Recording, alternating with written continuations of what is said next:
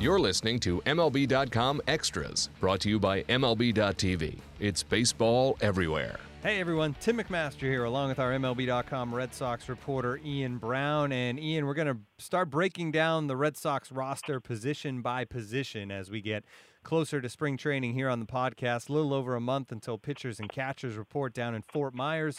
Uh, we're going to start with, well, there's a lot of excitement around the entire roster, really, as far as this Red Sox team goes. But when you talk about a young nucleus, you got to kind of start in that outfield, and it's very impressive. So we'll start our positional breakdown with the Red Sox outfield, and that starts with the, I guess, the Killer Bees, which is probably the worst nickname ever. I'm, calling, you know, I'm, I'm, I'm calling them the Baby Bees. The baby bees. That's so much better. I like that much better. But obviously, um, you have Mookie Betts, who was so close to, to being an MVP in 2016, uh, Jackie Bradley, and of course now Andrew Benintendi. Red Sox fans hope is the uh, the lockdown guy in left field. Um, there's your starters. We'll get into the bench pieces as well. Uh, but I think we got to start with Betts because here's the guy who has become a superstar. I mean, eh, there's no more what will Mookie Betts become. It's what is Mookie Betts. And in 2016, that was a MVP type caliber player who did a little bit of everything the power, the speed, the defense. Can he do that again? I guess is my first question, Ian. Or, or should Red Sox fans maybe count on maybe a slight regression because he was so good in 2016? Yeah, I mean, uh, he could do it again just because he definitely has the talent to do it. I mean, you just watch this guy uh, sometimes when he's going well, and you think, you know, there's, there's nothing this guy can't do. Uh, you know, he's got power, he's got speed, he hits for average, he's got a great arm, and by the way, he's only 24 years old. So, you know, the one thing you wonder do pitchers get any kind of book on him, you know, after another full season of at bats from him. Um, he did tail off uh, a little bit late in the year power wise. So it bears watching to see if that continues, if they might have spotted something in the swing. But, uh, you know, personally, I don't see any drop off of anything at the age of 24. The scary thing is for guys who face Mookie Betts is this guy can still get better at, at his age. And maybe one of the, the most impressive things about these three guys is basically they're all center fielders, um, but only one guy can play center field. Uh, and that guy is Jackie Bradley because defensively he's he's the best among them. He's a guy who could win a Gold Glove out there, and he's got the arm as well. He's kind of got the the total package. And then there's the streaky bat, which is the one thing that um, sometimes gets frustrating. It's certainly not frustrating when he's in a hot streak and he's and he's getting hits in 29 straight games, I think it was last year before it was finally snapped. When he's on one of those rolls, you just kind of ride it. But then he has this tendency to, to fall into the droughts as well. Is that the, the only thing left for Jackie Bradley to kind of conquer is his streakiness? Yeah, you know, it'd be nice to see um, Jackie Bradley just develop a little more uh, consistencies. But and it's the way it is. Some guys are streak hitters, and they're always going to be streak hitters. You know, but he's had a uh, you know he had a, an OPS of 830 or higher uh, the last two years. Uh, so even with the streaks, you know, I guess he'll take that because it's worth it if he's going to carry you for a month like he did the last two years. And uh, you know, by the way, when he's not hitting, he's playing elite defense. Uh, he's saving runs. He's making uh, jaw-dropping throws uh, from center field.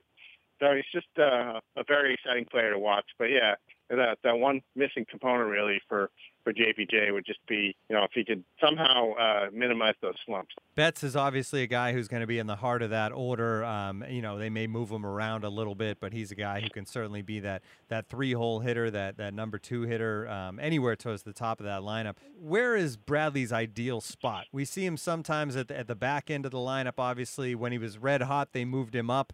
But if this Red Sox team's lineup is kind of maximized, where would you like to see Bradley hitting? Well, you look at the way their lineup is, Tim, and they got a whole lot of uh, you know good right-handed hitters. You're looking at uh, Pedroia, Mookie Betts, uh, Hanley Ramirez, Xander Bogaerts. You've got a lot from the uh, you know from the from the right from the right side. So you kind of need some balance from the left side.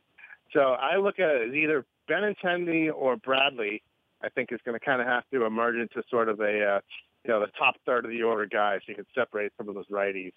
Um, honestly, I think Benintendi might be the better fit for the number two spot. I think Jackie Bradley Jr. is a guy who, for whatever reason, he's most comfortable when he hits ninth. You know, you'd like it. I think it's for the better, betterment of the team um, if he can get a little, little more comfortable say hitting sixth or seventh. But uh, you know, right now, I, I I'd say that uh, you know Bradley is probably going to be uh, you know the highest he would hit is sixth, but I would say you'll see him anywhere between sixth and ninth, just because for whatever reason he seems more comfortable when he's not in one of those high high profile spots in the batting order. I remember covering Bill Mueller, and this was a guy who won a batting title in 2003, batting eighth, and Terry Francona tried to hit him second the next year, and Mueller said, "Look, uh, I'm not comfortable there." And he hit eighth again and had another great year. So some guys just like, uh, you know, kind of laying in the weeds a little bit. I think Bradley kind of falls into that category. And maybe this because of the streaks we see, that that kind of helps out too. Because higher up in the order, you want a guy that you can kind of depend on for the long haul. But if Bradley's kind of towards the back end, batting ninth, once he gets on one of these rolls, wow, that really lengthens the lineup. But when he is cold, it doesn't hurt you as much if he's batting ninth. So that does make a lot of sense. All right, how about Benintendi? Obviously, of the baby bees, uh, he's the the youngest, the the big the ba- the babyest. I don't know what to say, but uh, he's a guy who came up obviously late last year, Ian, and he showed that he can play at the major league level. It was a small sample size, but it was certainly impressive.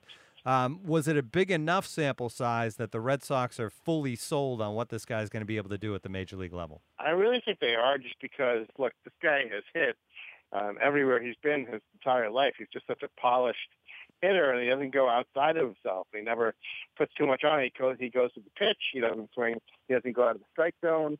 And for a guy his size, um, he's got some power, which we didn't really get to see. Uh, just wasn't enough uh, sample size up there at the major league level to see that develop. But you know, for a guy his size, he probably has uh, at least 15 home run power, uh, which is pretty good for a guy who's kind of he makes Dustin Pedroia look tall, I think sometimes. so yeah, I mean, defensively he's very good too. We all made that. We all remember that catch he made over the sidewall in left field last year. He could play all three uh, outfield spots, probably best off in center, but also gives you a very good uh, left fielder. So yeah, just a lot of excitement with Benintendi, and just the fact, you know, remember him hitting a home run in his first at bat in the playoffs. You know, here you have a 22 year old kid in, in Cleveland in Game One and goes deep. So that just shows you something about Benintendi and how nothing really seems to uh, unnerve him. He's a guy that they, they talk about the bat speed, and, and that's where obviously the power comes from. He's not a big muscular guy. You mentioned how small he is.